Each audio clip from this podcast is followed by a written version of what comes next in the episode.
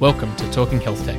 My name is Peter Birch, and this is a podcast of conversations with doctors, developers, and decision makers that are playing in the Australian health tech scene today. With me today is Dr. Ganesh Naidoo.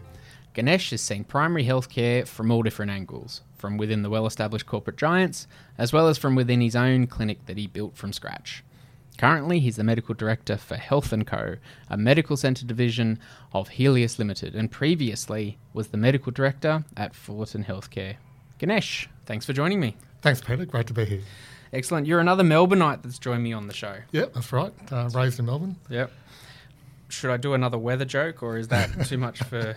Yeah, okay. It's, actually it's actually been a very very uh, hot uh, month. I've just come from in Melbourne. Oh really? And yeah. then it rained 15 minutes after, probably. Probably did. Yeah. Yeah. yeah, okay. but your coffee is much better than ours, so.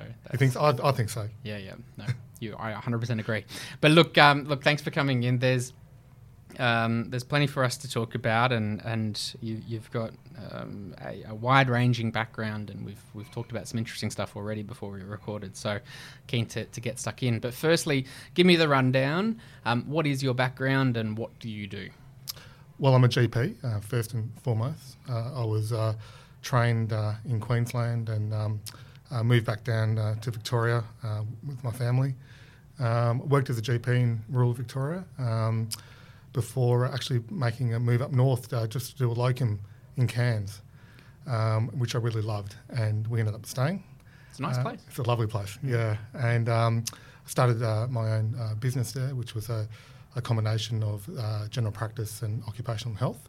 Uh, this is generally during the, the, mining boom, so the combination mm. was unique at that time, um, which did very well. And from there, I was eventually um, acquired by uh, Fullerton Health, and um, I served as their medical director for a few years um, before moving on to um, Healius um, to uh, help with the medical uh, division called Health and Co. And Healius were, were formerly primary healthcare, so they're going through that branding kind of transition yeah. now. Yeah, yeah, we're actually going through that transition right now, which is uh, is going really well. Um, it's a really fresh brand, mm-hmm. um, and I think um, the message has, has, got out there that um, things have changed in the company. Um, there's, there's, new management, and um, we've got a new outlook on, I guess, how uh, we fit in the medical landscape and how we treat doctors. Yeah, cool. And Health and Co. You, you, you, I've heard little bits and pieces about it, but but I, I, don't see any clinics that, that have a big Health and Co. logo on the on the front door.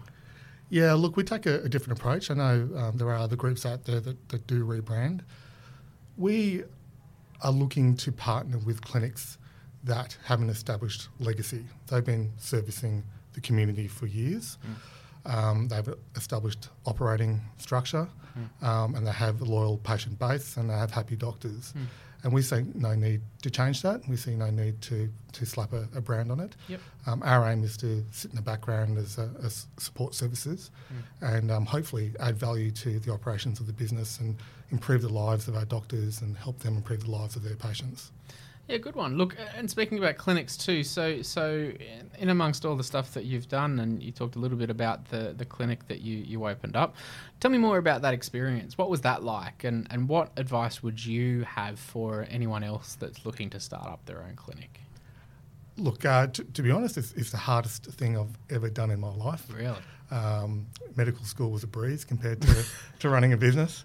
Um, I guess I was young enough to, to take the risk and um, and make some mistakes along the way. Mm. Um, but I guess my, my, advice to someone who's considering running their own medical business, a, a clinic in particular, uh, one, I'd congratulate them because I think it's fantastic that there are uh, entrepreneurial uh, doctors out there. Mm. Um, it's the most rewarding thing that you can do um, to have a business where you are responsible for the health of a population. Um, I felt that um, responsibility heavily, but um, it was extremely rewarding. But I guess my, my main advice would be to think really carefully about what it is that you're trying to achieve. Why do you want to run your own business? Um, and there are many different reasons that people do it. Um, it could be that they're wanting to control their own destiny, that they want to work in the type of uh, medical practice that they've always dreamed of working in. They want to be a master of their own destiny. Or it could be someone that is wanting to actually establish a business, generate passive income, and grow a health service for the community. they're two very, very different things. Mm, And um, in, in one circumstance, you can end up essentially being a very highly paid self employed person. In the other circumstance, you can actually be a true business owner. And um, the, the, the two variants that you need to think about, and you need to think about what is your long term strategy. Am I in this for 30 years? Or am I looking to exit in five years, 10 years, or, or so forth? That really determines what kind of structure you have and what kind of strategy you take with the business. Mm. No, that is sound advice. Look, and, and so you, you've you've seen, just on business, then you've seen everything from those the, the the smaller organisation that you start yourself and you build with your own hands, so to speak, and you've you've also been part of, and you are still part of the the, the very big organisations that on some days feels like it's very slow moving or it's you know very very systematic, which they are by their very nature wherever you are. Um, so, in your opinion, then what what should health companies be doing to be successful, whether they are big or small?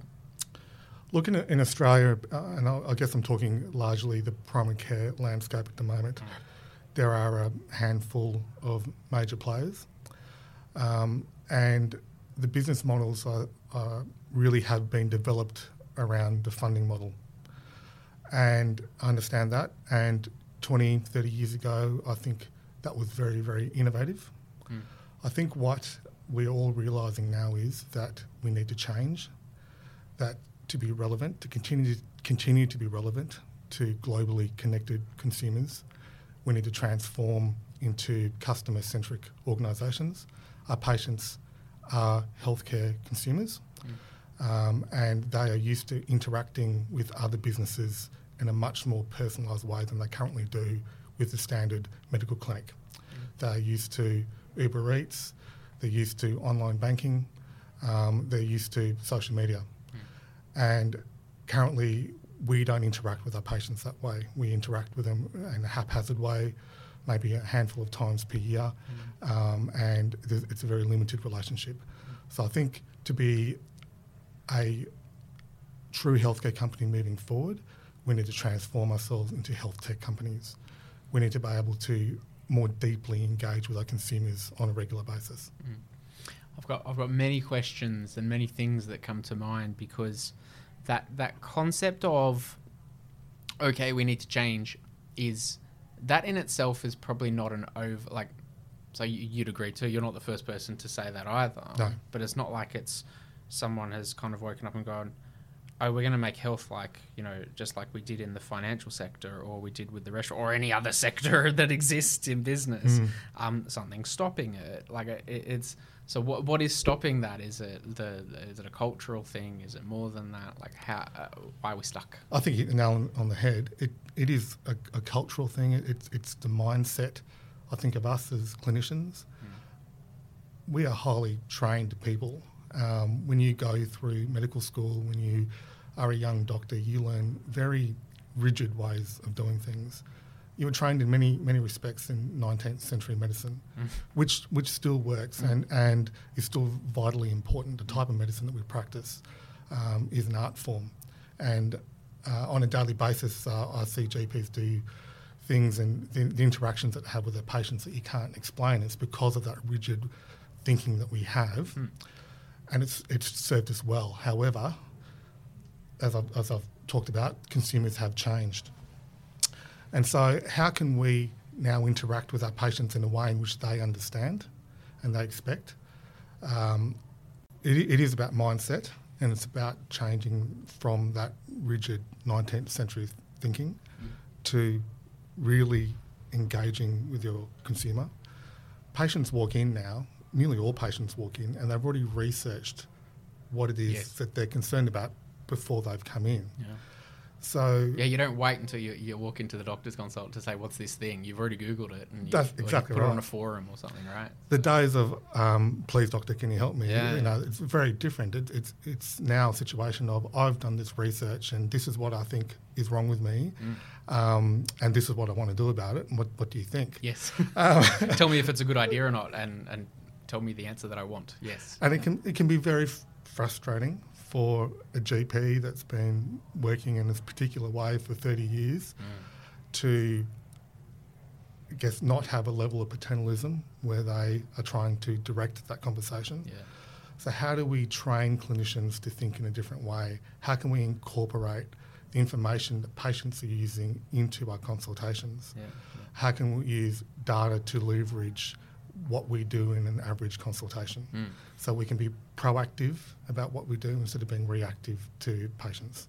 So, so to be able to do that then and, and use that information from patients, technology plays a huge part. So, do, do you do you think that health companies invest well in technology today, or, or how could we do better? Is it is it just about money investing in it, or is it more than that?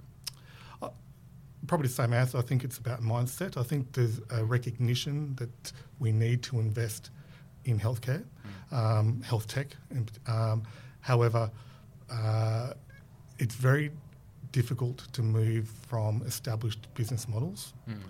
and established funding models which don't reward that kind of activity. So it takes a level of courage for us to move in a new direction. Cool. So, do you think software developers are meeting the needs of clinicians today? Because there's there's in my experience I've come across, and, and, and I'm not thinking of anyone in particular, but but the the software vendors that that that are successful that I see are the ones that are are meeting the, the needs of clinicians. They're not developing something then presenting it to a doctor saying, "What do you think?"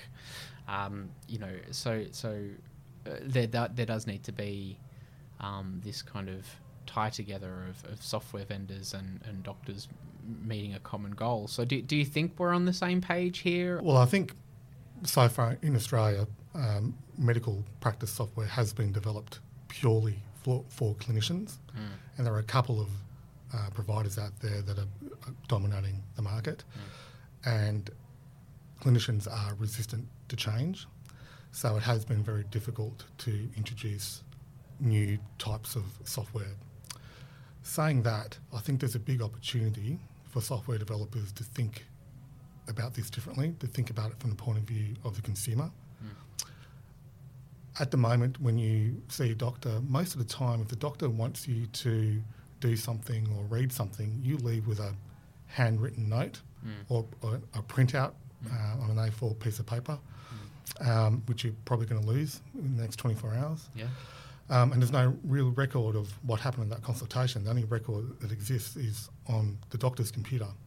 So you're not interacting with that consultation on an ongoing basis. I think there's a huge opportunity for essentially a, a patient centric platform. I can imagine a situation where you have a social type of platform, kind of like Facebook for health, where you as a consumer, it's a secure system, uh, you control who has access to it, who can talk to you. Your clinician is uh, a like a friend on that platform. Your physiotherapist, um, all your pathology results are there, your radiology results are there, um, and there's analytic data there as well. And you're able to communicate in real time with your with your clinicians. So it's a patient portal. And I think um, there are some software providers which are thinking along those lines now. Um, some of the cloud providers uh, are moving in that direction. And I think that's really going to uh, change things. It's really going to uh, gonna change things on the head um, because we as doctors are able to interact in, in more meaningful ways with our patients rather than these discrete episodes of care. So would you go so far to say that because cause we're so, there's so far to go until we're there? Um, some people say healthcare is broken, and some people say that it's not. Um, would you go so far to say that healthcare is broken in Australia? No, I wouldn't. I actually think uh, the health uh, we have in this country is, is the best in the world. Our doctors are absolutely world class. If, if um, my, my family was sick, I, I'd always choose an Australian trained doctor. Um, I think our biggest issue is the fragmentation of care, is what happens in the GP surgery, um, what happens in the special suite, what happens in the emergency room, um, are three different episodes of care, and the clinicians and uh, are not talking to each other. So there's a lot of waste in the system. There's also a lot of waste from an opportunity cost point of view. If we were able to leverage what we are all doing separately, um, with a patient centric focus and change the way that we view healthcare, I think that's where Australian health can go. So tell me more about that. And then, what do, what does the future of primary care look like? And um, you know, say we, we, we get some things right, and, and you know, in five ten years, what what's it going to look like when you when you go see a doctor? I think we're going to move away from reactive care to proactive continuous care. Um, they're already very advanced biometric devices that patients are using every day. And I think if the funding model was reformed, um, medical practitioners would move away from um, having discrete, discrete episodes of care to being more like data managers for populations of patients. So you would have populations assigned to you and you would have real time tracking on the metrics of those patients and you'd be responsible for those outcomes. Um, and that, that really moves away from the traditional type of medicine. Uh, it, it's, a, it's a massive change in mindset, um, but the technology is there. Mm. It's just a matter of us moving in that direction. So uh, so your parting thoughts then, Ganesh. What what, what should we all do now? I think we need to move away from the mindset of tech being an aid to care. It's been traditionally viewed as a means to record notes purely, Yep. to mo- being the key enabler of how we care for patients. Um, and that's uh, a big shift in our thinking. Um, and there are things happening, and we, we all know uh, about the debate with the My Health Record. Um, and I think as clinicians, as consumers, we need to embrace technology. Um, it's the most likely way that we're going to reform our system and have true interoperability between all the different parts of our healthcare system. We'll have to leave it there, Dr. Ganesh Naidoo. Thank you so much for your time. Thanks, Peter. That's great. Thanks for listening to Talking Health Tech. My name's Peter Birch. Go check out our socials, share the love, send me a note if you've got some feedback, or even if you know someone that might be awesome to have on the show in future. Look forward to chatting to you next time.